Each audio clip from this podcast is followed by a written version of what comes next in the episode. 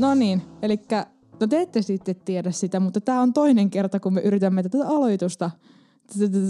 Ja mä en osaa puhua, joten tervetuloa vuoden 2021 viimeiseen Musamusa-jaksoon. Tervetuloa Musamusan pariin, kyllä. Ja tää menee ihan himmeeksi sössöttämiseksi, mutta kerran vielä tälle vuodelle, kun ehtii sössöttää, niin pitäähän se. Tosiaan se on vuoden viimeisen jakson aika ja se on yleensä tarkoittaa sitä, että täytyy hieman muistella menneitä ja katsella tulevaa kohti. Mutta tietysti ennen sitä, niin ennen kuin lähdetään noita kahta tekemään, niin voitaisiin vähän pitkästä aikaa käydä läpi semmoisia omia henkilökohtaisia musiikki-highlightseja. Eli mitäs, Rosanna, sinä olet viime aikoina tehnyt musiikin parissa? Oletko löytänyt uusia tuttavuuksia, katsonut jotakin mielenkiintoista, lukenut jotakin mielenkiintoista? No siinä oli paljon kysymyksiä. Mutta no siis mitä viime aikoina tehnyt, niin mä oon iloinnut siitä, että mä oon tässä niinku lähimenneisyydessäni, eli tämän niinku viimeisen menneen kuukauden aikana käynyt jopa 2 kertaa levykaupassa, niin kuin on aiemmin puhunut tässä podcastissa, koska se on ollut semmoinen niinku tekeminen, mikä on niinku todella jäänyt pois korona-aikana, koska jossain vaiheessa kaikki kaupat ja sun muut oli kiinni, ja musta tuntui, että jotenkin semmoinen levykaupoissa samoilu jäi niinku kokonaan pois, vaikka levykaupat on ollut auki jo ties kuinka pitkään, mutta jotenkin tavallaan on ollut vaikea päästä sen pariin uudestaan, mutta ehkä ensi vuonna teen enemmän sitten niinku kivoja levylöydöksiä sitten levykaupoista ja kierrän niissä enemmän, mutta se on ollut kiva niinku se asia löytää nyt uudestaan. Ja ja katsottavaa. Netflixistähän löytyy se Doors-elokuva, jota mä katoin ekat 20 minuuttia, mutta sit se jäi pois. Et mä en saanut katsottua sitä vielä loppuun. Et mä en tiedä, enks mä ollut niinku semmoisessa jaksavassa mielentilassa keskittyä yhtään mihinkään vai missä johtui, mutta en päässyt siinä sitten eteenpäin. Okei, no mä suosittelisin antaa sille uuden mahdollisuuden. Joo, pitää kyllä tehdä niin, mutta kaiken rehellisyyden nimissä niin en ole sitä loppuun asti vielä katsonut, ei spoilata, mitä tapahtuu, koska mähän en tiedä sitä, koska kukaan ei tiedä, mitä The Doors-yhtiölle tapahtuu. Se selviää tässä elokuvassa. Ja mitäs muuta? Vieläkö Kurt Weill on luukutuksessa? Tottahan se on, mutta mä oon nyt kuunnellut läpi tätä Adelen uusinta levyä, tätä 30, joka tuli tuossa pari viikkoa sitten. No mikä MP? Se todella kertoo avioerosta se levy, että siinä niinku selkeästi on semmoinen teema ja se on jotenkin hauska, kun kaikki tietää tämän ikonisen Adelen Insta-live, mikä se piti silloin muutama kuukausi sitten ja se oli ihan semmoinen niinku, mitä voisi ajatellakin, että semmoinen niinku 35-vuotias nainen ei ole koskaan aiemmin käyttänyt Insta-liveä ja menee sinne vähän sekoille, että okei, miten tämä toimii. Ja se oli todella huvittavaa kontenttia ihan vaan siksi, koska Adele vaikuttaa todella autenttiselta ja huumorintajuiselta ja hauskalta ihmiseltä, niin se vaan niinku toimii. Ja sitten joku siellä kysyi, että mistä tuleva albumi kertoo tai mikä niinku se kantava teema siinä on. Ja Adele vastaa, divorce baby, divorce. Ja se on niinku todellakin näin. Ja siellä on kyllä niin kuin todella semmoisia koskettavia kappaleita ja tietenkin myöskin osa semmoisia, jotka jättää vähän kylmäksi tai ei oikein sille ei puhuttele. Mutta kyllä mun täytyy myöntää, että kyllä Adele laulajana puhuttelee mua aina. Hänellä on mun mielestä hirveän niin kuin sävykäs ja semmoinen upea ääni, jossa on paljon sävyjä, on tumma. On semmoinen niinku ravisteleva ääni ja hän pystyy tekemään sillä paljon asioita. Ja varsinkin jotenkin, kun niinku nämä kappaleet on tosi tunteikkaita ja siinä käsitellään vaikeita asioita, niin mun mielestä hän niinku tulkitsee niitä hyvin äänellään. Niin kyllä mä semmoisia poimintoja on tehnyt. Se, että onko se mun mielestä ehkä niinku parasta, mitä musiikissa voi olla, tai että se olisi niinku jotenkin aivan 5/5 kokonaisuus, niin ei. Mutta kyllähän kyllä mä niinku Adelea biisintekijänä ja laulajana arvostan tosi paljon. Joo, okei. Joo, itse en ole kuunnellut ja suoraan sanoen en tiedä Olenko minä hänen kuuntelijakuntansa, joka sen äärelle ryhtyisi, mutta ihan mielenkiintoista oli kuulla sun fiilikset, ja mä haluan vielä kuulla sen verran, että mä tiedän, että sä oot vissiin kaikki Adele-levyt kuunnellut aina, joskus ollut vähän ehkä enemmän Adele-fani ja toisena vähän vähemmän, niin miten sä ränkkäisit Adelen kaikki tähän asti tulleet levyt? No toi on vähän vaikea itse asiassa, että vaikka mä niinku oon ollut semmonen niinku Adele-fani ehkä jossain mielessä, mutta se on ehkä ollut niin semmoista, että että mä oon fanittanut tavallaan sitä sen kykyä laulaa sillä tavalla, että tavallaan niitä sen taitoja häntä niin kuin laulajana. Ja sitten myöskin ehkä silloin, kun on ollut vaikka konsalla ja opiskellut laulua, niin tavallaan se on ehkä ollut se, että on kuunnellut Adelea, koska on halunnut oppia tavallaan sitä äänenkäyttöä ja tavallaan niitä kikkoja, mitä hän tekee, mutta tavallaan sit sitä, että onko mä välttämättä kuunnellut niitä albumeja oikeasti kokonaisuuksina, että minkälaisia kappaleita siellä on ja minkälaisia ne albumit on, niin sitä mä en välttämättä ole. Ja esimerkiksi Adelen ensimmäinen albumi 19, jossa on muun muassa tämä iso hitti, tämä Chasing Pavements mun mielestä, niin se on niinku tosi tosi tuntematon albumi mulle muuten. En mä osaa sanoa sieltä varmaan yhtäkään muuta kappaletta. Ja sitten vähän niin kuin bits and pieces vähän kaikilta albumeilta. Adelen musiikkiin on sinänsä ollut helppo tutustua, koska silloin jokaiselta albumilta ainakin joku 2 tai 3 megahittiä, joka on soinut aivan sairaasti. On kaikki Rolling in the Deep, Set Fire to the Rain, Hello. Sitten... Okei, nyt mä unohdin sen nimen, mutta näitä on tosi paljon. Ja esimerkiksi uudelta albumilta on tää Easy on Me, mikä on mun mielestä hirveän koskettava kappale myös. Niin kyllähän nää on ihan sikatuttuja. Mutta sitten ehkä myöskin siinä käy helposti silleen, että tietää ne muutamat kappaleet ja ne on soinut ihan hirveästi, mutta sitten muut biisit siltä, tai niiltä albumilta on vähän silleen. Okei, joo, mä itse ainakin huomasin silloin kans, kun oli vielä lukiossa, musiikkilukiossa ja näin, niin sitten yleensä, huomasi kyllä, että mitkä biisit on laulajien suosiossa sillä hetkellä. Ja kyllä niinku laulajattarien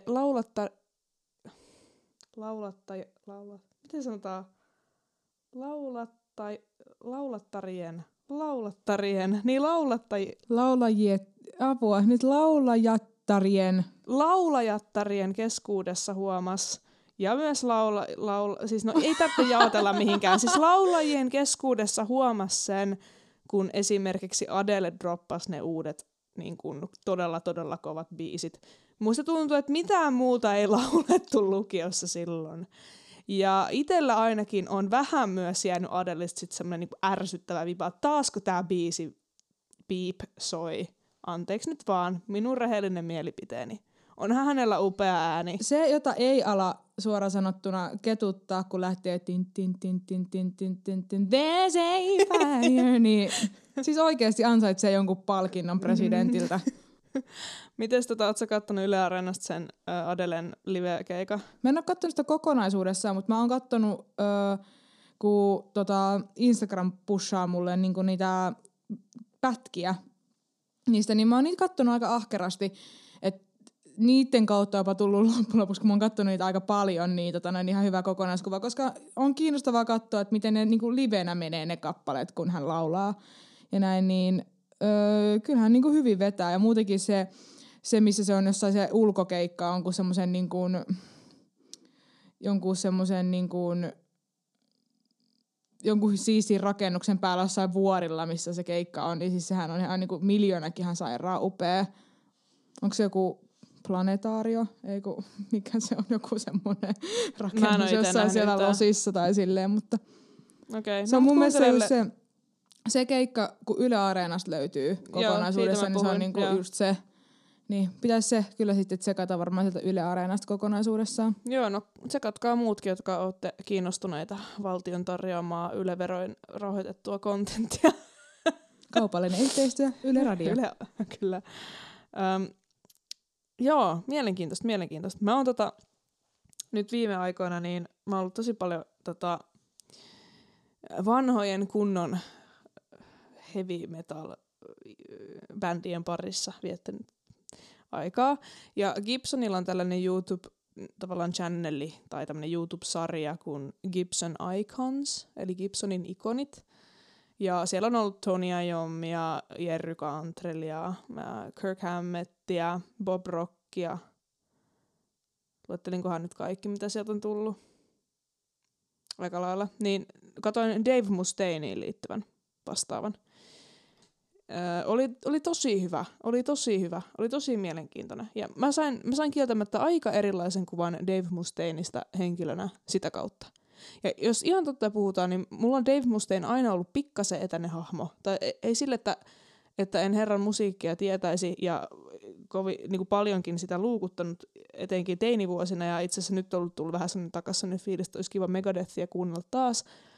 Onko Megadeth tulemaan? Okei, joo. Tout le monde, à tous mes amis. Mun täytyy oikeasti kaikessa rehellisyydessä myöntää se, että Sale ainoa biisi Megadethiltä, minkä mä tiedän. Oikeesti, no lol. Mua ei ikinä kiinnostanut hirveästi Megadeth. Ja sä tiedät tyyli sen huonoimman biisin. Toi on niinku oikeesti ihan... Toi on se ainoa biisi, mikä tarvii tietää. Toi on niinku niin huono biisi. Okei, no anyway... Mulle Dave Mustaine henkilönä on lähinnä maalautunut siis Metallican historiikin kautta. Mullekin jotenkin tullut jonkunnäköinen kuva jotenkin siitä, että se on semmoinen semiperseestä.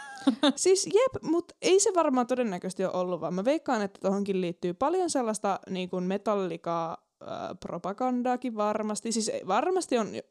Siis, yksilöt siellä keskenään ovat olleet varmaan toisilleen ikäviä. Mä en ota siihen kantaa, mutta siis...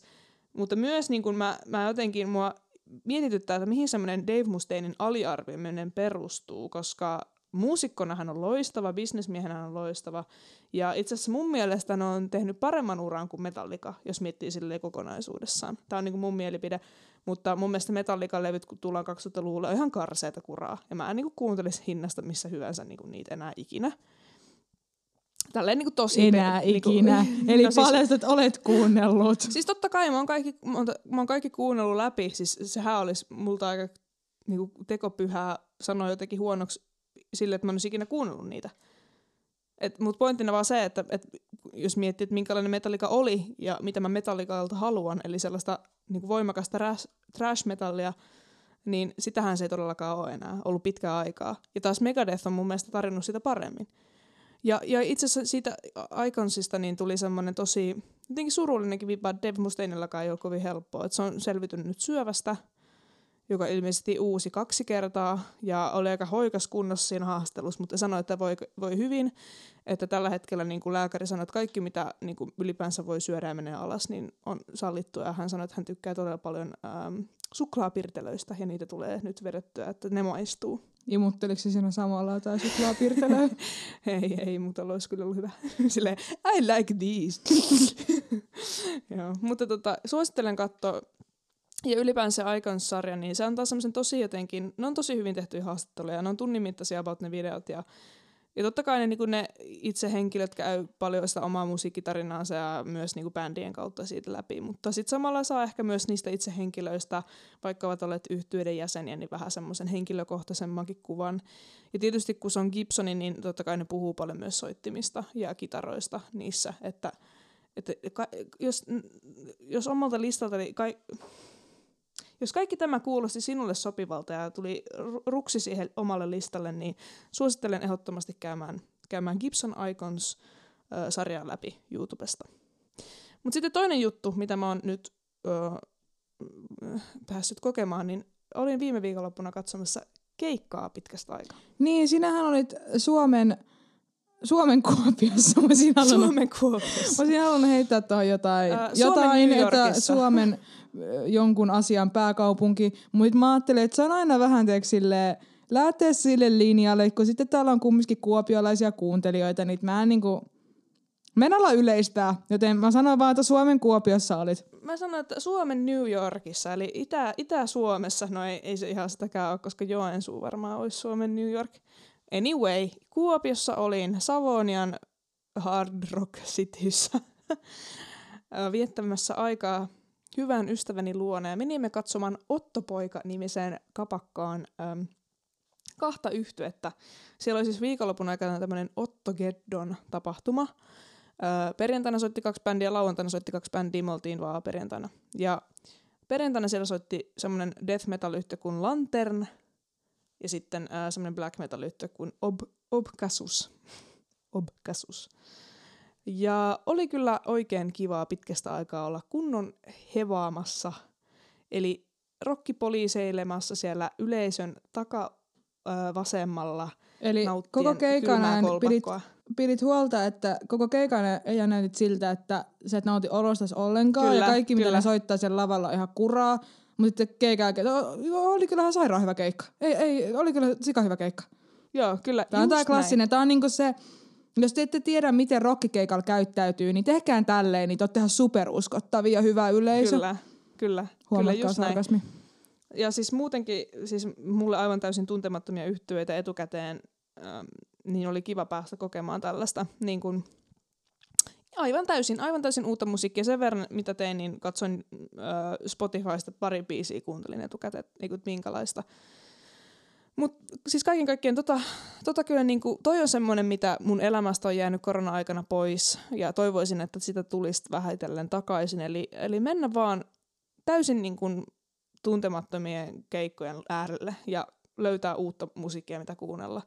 Ja ylipäänsä semmoinen live-kokemus, se on aina parasta. Se on parasta, että bändit tulee soittaa livenä musiikkia ja tulee semmoinen yhteisöllisyyden tunnekin parhaimmillaan siellä kapakassa. Ja kyllä hyvä musiikki vaan on hyvää musiikkia, hyvä keikkakokemus vielä siihen päälle, niin se on kyllä niinku avot. Ei siitä sen enempää. Mutta että suosittelen tsekkaamaan, jos tällaiset yhtiöt kiinnostaa vähän uutta dödistä tai blackista kuunneltavaksi. Ja tosiaan vielä sellainen, Rosanna tulee rapsuttelee tuo hiljaa. Siis ohi mua rapsuttelee tuo hiljaa. Laittaa mulle niinku morsettaa. Silleen, mitä pitää pitää mielessä sanavalintoja silloin, kun tekee podcastia, koska ihmiset ei näe, että mitä me täällä duunaillaan. Yle Areenasta Frank Zappan dokkari. Kaikille Frank Zappa-faneille tai kiinnostuneille niin ehdottomasti 2,5 tuntia ennennäkemätöntä kuvattua haastattelumatskua, olikohan 6 vuoden ajalta. Aivan järisyttävä hyvä, suositteluun kaikille. Kiitoksia. Mikä siinä oli niin hyvää sitten? Siis just se tapa, millä niinku dokumentteja tehdään, että mua ei kiinnosta yhtään sellaiset överijänkkityyliset, että and then band went under the ground. Silleen tarkoittaa, että siitä tuli UG-bändi. Sitten siinä on aina se sama kuva sitä tyypistä, joka silleen, tulee lähemmäksi, mutta se muuttuu mustavalkoiseksi koko ajan ja sitten se jotain vaan niinku zoomaa siihen niinku sen kasvoille silleen and then Frank hit rock bottom. Sitten tulee ja sitten tulee mainoskatko. Jep. Ja sitten se rock bottom on oikeasti joku, että se ei keksinyt mitään biisiaiheita 2 kuukauteen tai jotain. Mutta joo, siis niinku just semmoinen, että siinä on oikeata haastattelumatskua, siinä on oikeasti sitä ihmistä niinku kertomassa niitä asioita. Siis semmoista syvää luotaavampaa journalismia, kun tehdään, niin mä oon aina todella niin kuin tyytyväinen. Ja tässä tapauksessa niin tässä ei ollut kukaan selittämässä mitään, paitsi Frank Zappan tietysti tuttu, kun Frank Zappahan on kuollut jo ajat sitten, mutta kun siinä oli 6 vuoden ajalta siis ihan oikeata filmatisoitua matskua hänestään, niin siinä oli tosi paljon niin kuin Frank Zappan omalla äänellä sitä niin kuin, hänen näkemystään siitä musiikista. Ja Frank Zappahan oli tosi poliittinen henkilö. Hän otti tosi paljon poliittisesti kantaa musiikillaan ja ei todellakaan ollut mikään pidetty hahmo senkään takia. Todella mielenkiintoinen tyyppi, suosittelen ehdottomasti. Vaikka ei Frank Zappa olisi ihan sitä omaa mukiin menevää musiikkia, niin tämä dokkari kuitenkin saattaa antaa jotenkin sellaisia hienoja oivalluksia elämälleen. Mutta sellaista. Ei siitä sen. Niin.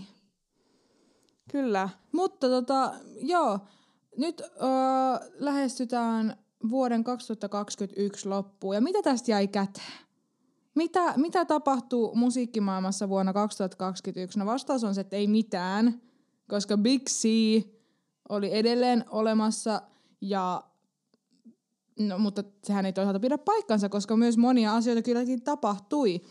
Ja me ajateltiin vähän tässä nyt niinku käydä keskustelua siitä, että mitkä asiat ehkä meillä jäi päällimmäisenä mieleen tästä vuodesta. Ja ehkä voidaan tehdä jotain semmoista ennustustyötä, mitä ensi vuonna kenties tapahtuu, tai ainakin mitä me toivotaan ensi vuodelta. No jos mä voisin täältä jotenkin vähän tällaista omaa analyysiä heittää, niin mä lähtisin niinku pohtimaan tätä asiaa sitä kautta, että mitkä oli ne niinku, raamit, jossa tätä toimintaa on taas yksi vuosi viety eteenpäin ja tavallaan miten on myös osittain muokannut tätä ohjelmaa ja ehkä myös tehnyt sitä sellaista toisenlaista kuin olisi kuvitellut. Eli tosiaan taustahan on se, että kun 2019 loppuvuodesta tätä podcasti-idea alkoi muotoutua tosissaan ja 2020 vuoden alussa tuli ensimmäinen jakso, niin silloinhan ei Big C-tä ollut. Itse asiassa Big C taitaa muuten olla viittaus tuohon syöpään. Sanotaan, ei ollut Old Ronaa niin. Tiedossa. My Sharona. Niin. Ja totta kai niin tällä podille oli aika paljon erilaisia odotuksia ja ajatuksia siitä, että minkälainen se on, koska todellakin maailman tilanne oli silloin erilainen. Ja sitten siitä aika nopeasti sitten tultiin tähän maailman tilanteeseen, jonka aikana siis pitkään ei ollut mitään tapahtumia. Monet yhtyöt panttasivat niiden musiikkia. Oikeastaan niin musiikkielämässä ei tapahtunut mitään. Niin tää on niin kuin, vaikka nyt 2021 vuosi on sitten taas siihen nähden ollut paljon vapaampaa ja jopa on tapahtunut asioita, on voinut vaikka niistä puhua, niin silti tää ei ole ihan vielä tämä maailma valitettavasti mennyt sellaiseen suuntaan, jossa oikeasti me voitaisiin täällä puhua teille, että mitä kaikkea on tapahtumassa. Paitsi no oota, mennään kohta siihen. Mutta se, että meilläkin oli Rosannan kanssa kaikenlaisia ideoita, että kesällä mennään festareille ja tehdään siitä vaikka joku festariviikonloppu niin kunnon jakso vaikka siitä festareista ja yritetään saada vaikka jotain äänileikkiä, että itse festareilta niin kuin ujutettua tähän jaksoon ja että saisi vaikka suoranaisia niin kuin sen hetken kokemuksia ujutettua mukaan siihen jaksoon, niin ei yksilläkään festareille päästy. Ja mikään ei takaa sitä, että välttämättä ensi kesänä päästäisi, mutta tietysti toive on kova. Ja tällä hetkellä näyttäisi siltä, että ensi vuosi on keikkojen osalta kyllä todella runsas ja todella niin kuin täynnä kaikkea. Jopa niin paljon kaikkea, että en tiedä riittääkö omat rahani joka ikiselle tapahtumalle. Mutta tällä niin kuin summa summarum, niin mä toivon todellakin, että ensi vuosi on se vuosi, kun Musa pääsee tekemään niitä asioita, mitä se ei ole tänä koko korona-aikana päässyt tekemään. Eli tekemään keikka-arvioita, kokemaan keikkoja kulttuuria enemmän, suuremmissa mittakaavoissa kuin tällä hetkellä. Ja mun pitää niinku tähän ehkä samaan hengenvetoon ja aihevetoon tavallaan myöskin se, että niinku oma henkilökohtainen elämä on ollut myöskin aika niinku jotenkin kiireinen tänä vuonna. Ja mä voin sanoa, että se johtuu ehkä enimmäkseen just siitä, että just nimenomaan toi, että tavallaan tämän My Sharonan takia musa-ala ei ehkä, niinku, tai ei musa, tai no joo musa-ala, mutta siis tavallaan kaikki niinku, se musiikki ja taide ja semmoinen ei ollut kukoistuksessaan vielä tänä vuonna. Ja myöskin se, että mun jotenkin semmoista kapasiteettia vei tosi paljon se, että mä sain mun koulut pakettiin tänä vuonna, niin mä jotenkin myöskin oon kokenut, että tää vuosi oli ehkä myöskin semmoinen, että ei ihan riittänyt niin paljon paukkui myöskään niin kuin tavallaan tähän kuin mitä mä olisin toivonut, mutta onneksi tulee aina uusi vuosi ja nyt on saatu paperit handuun, niin ei tarvi enää niin kuin, tai voi siirtyä nyt sitten keskittymään ihan muuhun asiaan kuin siihen, että tekee gradua ja saa kaikki vikat kurssit tehtyä. Joo, ja paljon kaikkia ideoita on kyllä tulevalle. Ja myöskin esimerkiksi vuodelle. Sä valmistuit myöskin tänä vuonna, että sulla oli kans niinku kyllä, sen vuoden kyllä. Alkupuolisko oli ihan kyllä. Samanlainen, että me ollaan molemmat meistä eletty semmoista vähän niinku kiireistä taitekohtaa myös elämässä niinku vuosi 2021, mikä on vienyt taas niinku semmoisia kaikenlaisia resursseja ihan muualle kuin mitä olisi ehkä ollut sillä hetkellä kiinnostusta tehdä. Joo, kyllä. Eli kaikin puolin niin toivomme ensi vuodesta kulttuuririkkaan ajanjakson lisäksi myös sellaista vapaampaa aikaa meille, jotta me voimme tehdä tätä podcastia vieläkin paremmin, miten me olemme tällä hetkellä tehneet. Ja mä en halua ainakaan itse lopettaa tätä podcastia silleen, että vitsi, me ollaan surkeita ja me ei tehty asioita, mitä me oltaisiin haluttu tehdä, koska todellakin me ollaan tehty paljonkin jaksoja tänäkin vuonna ja paljon hyviä jaksoja ja sellaisiakin jaksoja, jotka on saanut eniten kuuntelukertoja ikinä. Ja tänä vuonna keksittiin konsepti marginaalimusiikkia ja todellakin se on ollut semmoinen iso tekijä tälle podcastille, että tämä on noussut semmoiselle uudelle levelille ja löytänyt lisää kuuntelijakuntaa ja me todellakin tullaan jatkamaan niitä, mutta se, että mitä ensi vuonna tapahtuu, niin sitä me ei teille vielä kerrota ja eikä ehkä suoraan itsekään tiedetä, mutta todennäköisesti jälleen jotakin uusia konsepteja ja jotakin uutta, siis täysin uutta, ja, joten bear with us ja kiitos kun kuuntelette. Joo, oli kyllä kiva, niin kun nyt kun tuli taas loppuvuonna Spotifysta näitä kaikkea for artists ja podcasters, näitä kaikki kuuntelijakertaa, niitä kehitys, kaikkia lukuja, niin oli kyllä kiva nähdä, että yli 200% oli kaikki tai mitä seuraajamäärät ja mitä oli kasvanut Spotifyssa, että niin kun, se oli ihan niin kuin todella merkittävä kasvu siinä, että kuinka paljon teitä on tullut enemmän tämän podcastin äärelle ja kuinka te uskolliset kuuntelijat olette pysynyt linjoilla myöskin sieltä ihan ensimmäisistä jaksoista ja se on ihan superihanaa, että te pysytte tässä pitkässä matkassa mukana ja teitä tulee koko ajan lisää, niin se antaa myöskin motivaatiota jatkaa tekee tätä sisältöä. Ja teitä vartenhan me tätä tehdään, tai totta kai myös itseämme varten, mutta en mä ainakaan jaksaisi olla ainoa kuuntelija tälle podcastille. Että se on ihan kiva, että tätä kuuntelee muutkin. Ja sen takia mä haluankin myös kannustaa, että meillä on aina Roosan kanssa, anteeksi Mandeloksen kanssa, hirveästi kaikkea ideoita, että missä me tehdään jaksoja ja yritetään keksiä uutta, mutta meille saa edelleen laittaa jaksoehdotuksia ja kaikkia ideoita ja lähestyä ja laittaa kysyttävää ja ihan mitä vaan, niin parhaamme mukaan yritetään aina niitä toteuttaa ja niin. Joo, ehdottomasti siis linjat ovat auki ja viestiä saa laittaa. Joten näillä puheilla voisimme todeta, että kiitoksia tästä vuodesta. Ja siis lopetetaanko me tää jakso jo? Ei vielä. Mulla oli vaikka mitä aiheita vielä. Ei vielä, mennään sitten niihin kohtaan. Mutta kiitoksia tästä vuodesta ja odotamme innolla tulevaa vuotta. Mutta emme siis lopeta vielä jaksoa, vaan Rosanna, ole hyvä. Joo, kun mä kun mietin kuitenkin sitä, että mikä on ollut semmoista niinku merkittävää musaskenessä tänä kesänä, niin mun on pakko uudelleen nostaa Punk Zoo. Tää koko ilmiö ja tää koko keskustelu ja nämä Instagram-tilit, mitä oli Punk Zoo, Metal2u, Hippies2u, Classical2u, mitä kaikkea, niin kyllähän se niinku mun silmissä nousee suomalaismusiikkiskenessä keskeisimmäksi asiaksi, mitä tänä vuonna sitten tapahtuu. Että tämä keskustelu oikeasti seksuaalisesta häirinnästä musiikkialalla polkastiin niinku kunnon ryminällä käyntiin ja nostettiin tapetille ja todettiin, että nyt ei enää pidetä tätä täällä maan alla, tätä kaikkia ihmisiä ja kaikkia musaskeneissä toimivia henkilöitä kohtaan kohdistettu. Okei, nyt mua meni ihan solmuun tämä, mikä tämä mun lause oli, mutta tavallaan, että niinku, tuotiin tämä asia päivänvaloon. Ja mun mielestä se on herättänyt niin paljon sitä keskustelua, että se ei tavallaan enää tule poistumaan, koska kaikki pidetään vastuussa siitä, että myöskin tavallaan tämä asia pidetään mielessä ja tämän häirinnän kitkemiseksi tehdään aktiivisesti töitä.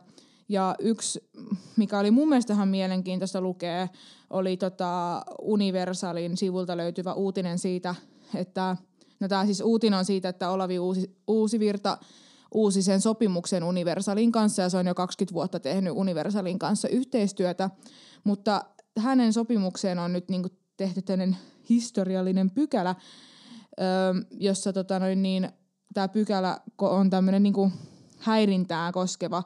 Eli täällä sanotaan näin, että häirinnän torjunta on ollut musiikkialalla puheessa jo pitkään ja nyt se on kirjattu ensimmäistä kertaa mukaan kotimaisen artistin levytyssopimukseen.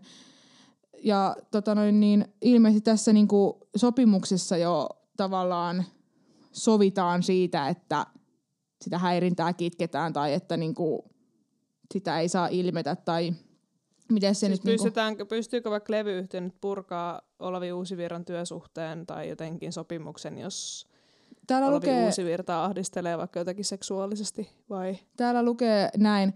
Osapuolet sitoutuvat yhdessä estämään ja torjumaan musiikkialalla tapahtuvaa häirintää, syrjintää ja epäasiallista kohtelua. Osapuolilla on näihin nähden niin kutsuttu nollatoleranssi ja kumpikin sitoutui ilmoittamaan toiselle ja toimimaan viipymättä, mikäli havaitsee tai epäilee, että joku tämän sopimuksen mukaiseen tuotantoon osallistunut henkilö on syyllistynyt häirintään, syrjintään tai epäasialliseen kohteluun tai joutunut tällaisen kohteeksi. Eli tässä Universalin ja Olavi Uusivirran väliset sopimukset, ne molemmat osapuolet sitoutuu kitkemään ja raportoimaan ja toimimaan kaiken epäasiallisen, syrjivän ja häiritsevän toiminnan estämiseksi. Näin. Ja tässä on siis mukana ollut ideoimassa niin kuin ilmeisesti tämä musiikkialan erikoistunut juristi Lotta Liina Pokkinen on ollut, niin kuin, hän on keksinyt tämän, että tämän voisi ihan kirjata tähän, koska ilmeisesti Uusivirta oli itse toivonut, että voisi jotenkin tähän sopimukseen tuoda jotain semmoista, mikä oikeasti auttaisi myös musiikkialaa yleisesti. Niin mun mielestä toi on niin kuin... Ja tavallaan sitoisi myös molempia osapuolia, että tässä tapauksessa tämä on aika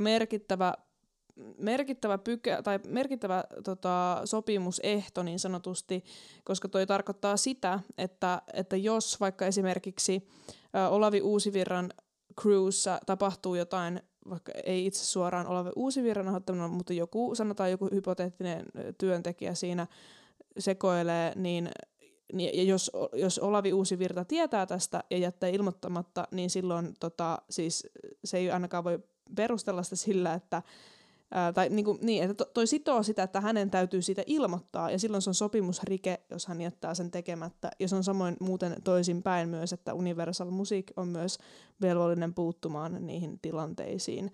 Eli toi on kyllä ihan todella hyvä askel ja oikeaan suuntaan, ja musta tuntuu, että tää, niin kun myös tämä maailma vaatii tällaisia tietynlaisia niin sanottuja isovelivalvoa statementteja, jotka niin kun ehkä pitää joitakin ihmisiä aisoissa, eli mun tavallaan, mä tarkoitan tuolla sitä, että kun toi on nyt oikeasti jonnekin sopimukseen kirjattu asia, niin se saattaa joidenkin impulsseja niin kuin kontrolloida paremmin.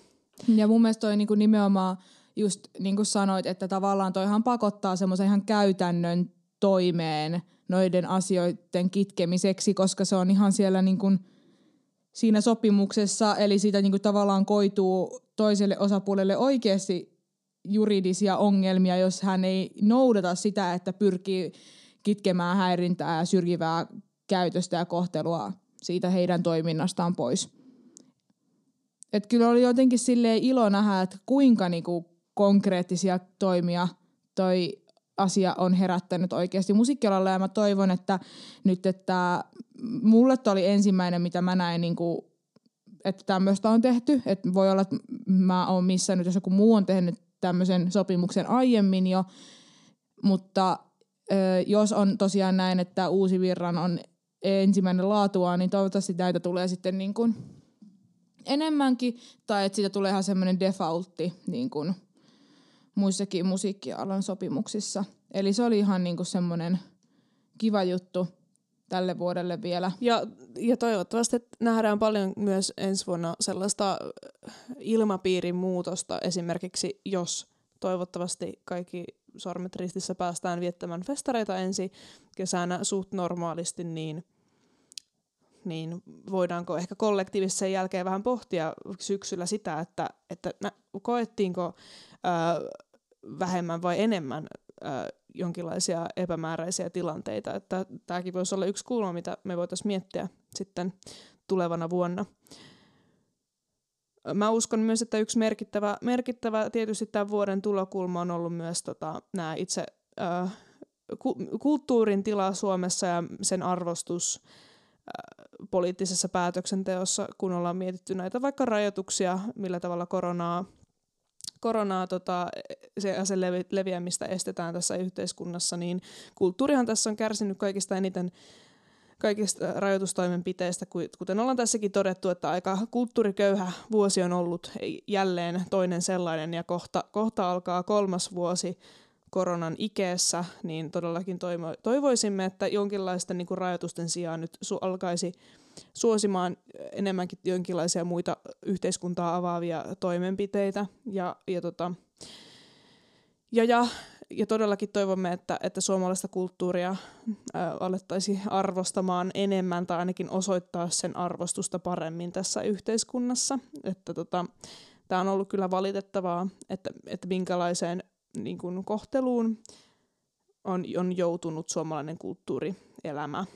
Niin, tuli vaikka tuossa, että mitä niin kuin myöskin siinä, että alan ammattilaiset ei ole päässyt tekemään työtään, mutta että myöskin niin kuin, mistä on monissa kaupungeissa puhuttu, että ei ole tarpeeksi ehkä erilaisia keikkapaikkoja, mihin pääsisi soittamaan. Ja tuli mieleen esimerkiksi tuosta, että kun se oli siellä Kuopiossa viime viikonloppuna, oli, että sielläkinhän tämä legendaarinen Henry's Pub, siis että tämä Henry's Pub päätti toimintansa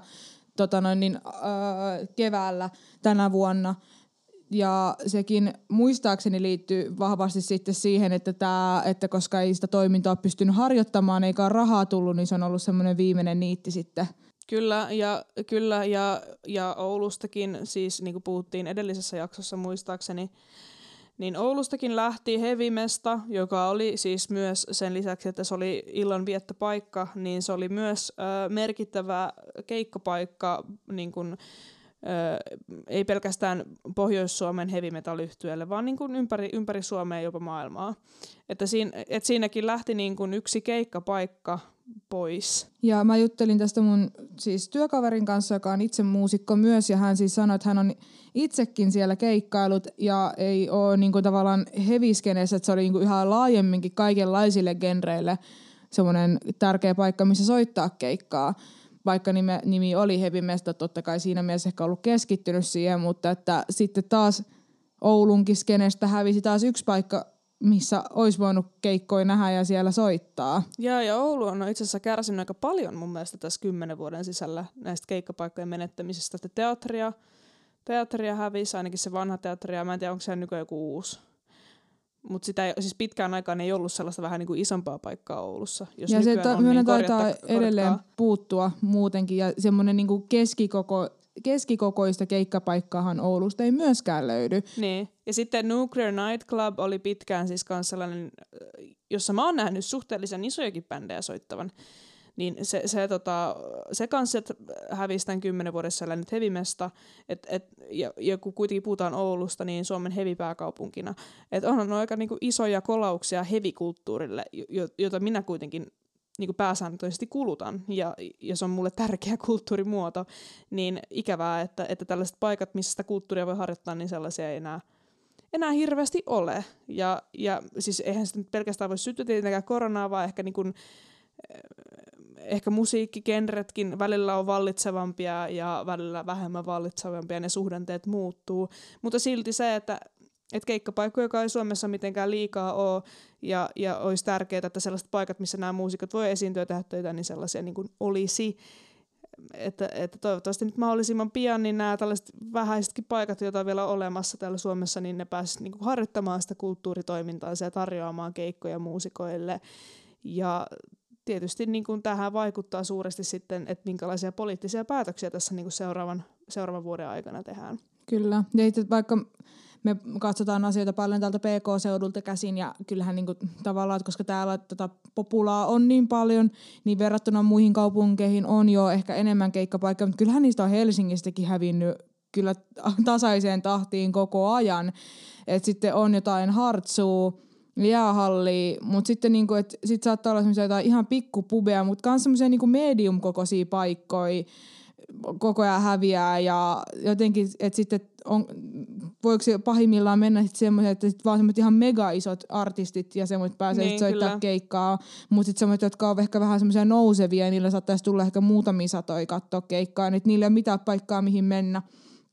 Että kyllä tämä on vaan tosi silleen niin kuin huolestuttavaa. Mutta jos vähän niinku yritetään positiivisempaan notein tätä vähän niinku lopetella tätä vuoden viimeistä jaksoa, niin mä haluaisin ihan tämän viimeisen ajan tästä jaksosta käyttää siihen, että puhuttaisiin ensi vuoden keikoista, jota me odotetaan.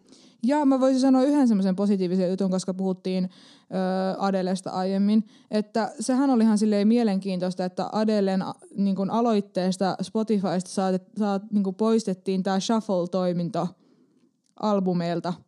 Että tavallaan, että ne biisit soi siellä niin kuin järkässä ja sä et pysty laittamaan niitä, että ne sekoittuu ne biisit siellä, että missä järjestyksessä ne soi. Okei. Mä en ole huomannut, että kun mä aina kuuntelen niitä järkässä sille, että mä en laita sit isosta vihreän napista play, vaan mä aina pistän niin kuin ekan biisin sit soimaan, sittenhän se niin kuin jatkaa sitten siitä. Joo, mäkin oon semmoinen albumikuuntelija, että tavallaan mun semmoisia kuuntelutottumuksia ei hirveästi niin kuin horjuttanut, mutta joo, siis täällä BBC Newsissäkin lukee, että Adele suostutteli Spotifyn ottamaan tämän shuffle-toiminnon pois kaikilta albumisivuilta, että ne kappaleet sois siellä artistin valitsemassa järjestyksessä, ja Adele perusteli tätä, että se ei ole turhaa työtä, mitä artistit ja musiikin tekijät tekee, että ne tarkkaan seuloo ja katsoo ja järjestelee ne kappaleet tiettyyn järjestykseen, koska ne haluaa, että sitä tarinaa ja sitä niinku kerrotaan sillä tavalla, miten ne on sen niinku suunnitellut. Ja sitten Spotify teki tämän. Ja mä en tiedä, onko tämä sitten semmoinen toiminto, mikä poistettiin premium-käyttäjiltä, että onko siis tavallaan, että se on niinku eri siellä, jos sulla on ilmainen versio, se on eri, mutta tää oli ihan silleen aika kiva, että tämmöinen niinku tämän mittakaavan artisti käytti sen ehkä vaikutusvaltaa sitten tälle, että tämmöistä sitten tehtiin. Ja mä uskon, että monet artistit ja musiikintekijät olivat ihan mielissään tästä muutoksesta. Kiitos Adele, tosi hyvin tehty. Joo, no mutta mennään niin keikkoihin. Mitäs keikkoja sinä odotat, Rosanna, ensi vuodelta? No itse asiassa mehän tässä meidän ystävien kanssa just yksi päivä nyt mä selitän taas ihan sekavasti. Anteeksi. Mä huomasin, että Porjat ilmoitti, että sinne on tulossa Simply Red ensi kesänä lauantaille esiintymään. Ja sitten se on semmoinen artisti, johon mä oon tutustunut sun ja sun kumppanin kautta. Ja sitten on ehkä muutenkin tullut semmoinen, että meidän ystäväporukassa sitä kuunnellaan myöskin tosi paljon. Että se oli sellainen kiva juttu, että pystyy laittamaan meidän WhatsApp-ryhmään, että hei, mennäänkö katsomaan tätä ensi kesänä, ja sitten ehkä sinne ostetaan nyt liput ja mennään yhdessä fiilistelemaan kesäpäivää, kuuntelemaan Simply Redia, niin se on semmoinen asia, mitä mä kyllä venaan paljon. Sama. Muutenkin Porjat sit yksi mun lempparifestarit Suomessa, ja Simply Redia mä oon aina haaveillut, että se olisi yksi semmoinen esiintyjä, mikä ehdottomasti Porjatselle pitäisi tulla, niin tää tuntui melkein niin kuin, että joku olisi salaa kuunnellut mua, kun tää tapahtui, ja ehdottomasti kyllä yritetään porukalla sinne mennä, kun kerta tällainen mahis tulee. Mitäs muuta, onko sulla lippuillekin muulle keikalle? No mulla ei ole vielä tälle, mutta kyllä ehdottomasti The Cure. Tää on taas näitä, pitääkö sanoa The Cure vai Cure?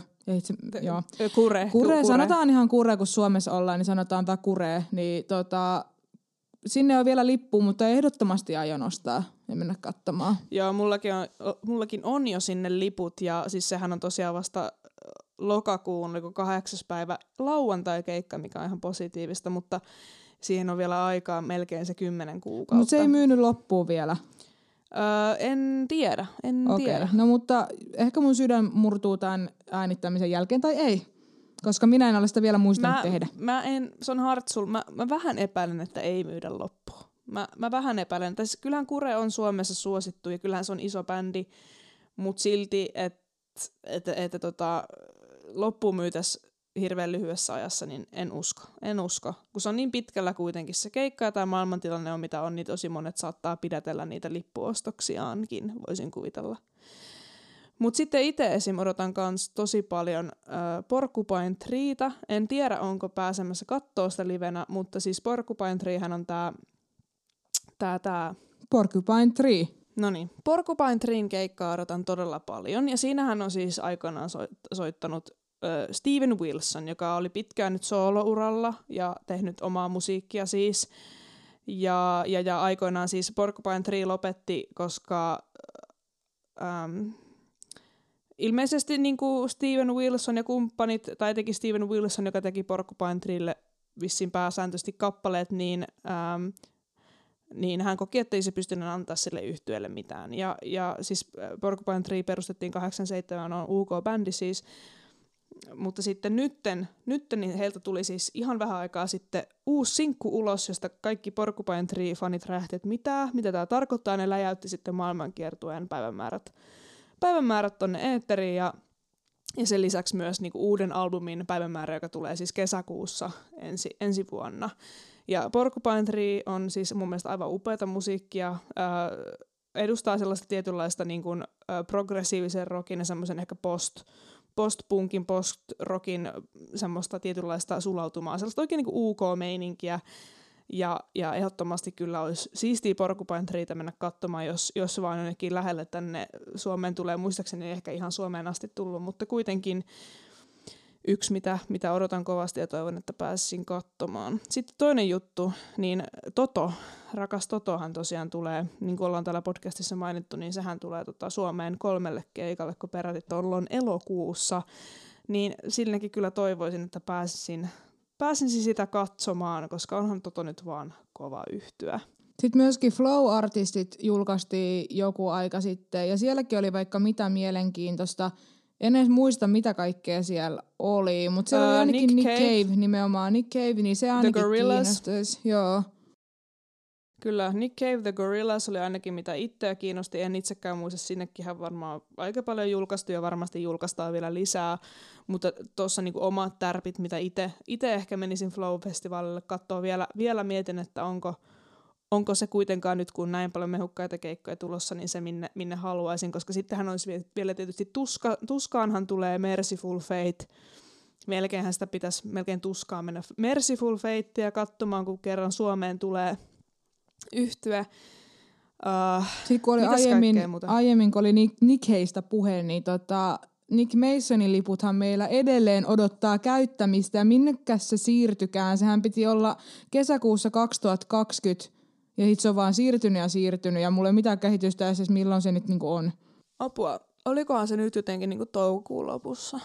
Mut se kans niinku odottaa, mut sinne ainakin liput on jo, että nyt pitäisi vaan saada se artisti itse tänne soittamaan, että vois ne liput käyttää, mutta joo.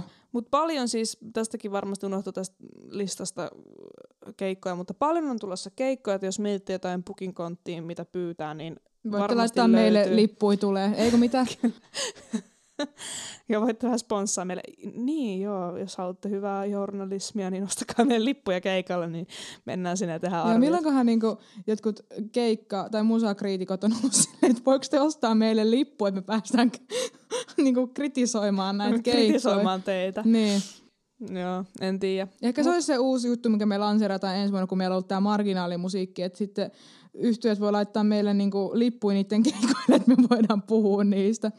Ehkä se olisi vähän hassua, mutta ehkä mekin ollaan vähän hassuja. Hei, kiitos teille kaikille kuuntelijoille tästä vuodesta. Ja me pidämme nyt pienen loman, mutta palaamme tammikuussa jonain päivänä takaisin eetteriin. Kun te vähiten sitä odotatte, niin me palataan takaisin. Kiitos tästä vuodesta. Ja sitten... Ei, mä yritin sanoa tähän jotain, mutta... Ehkä tää on tälleen hyvä. Tää meni ihan hirveäksi sekoiluksi. Mutta joo, kiitos 2021. Moro! Moro!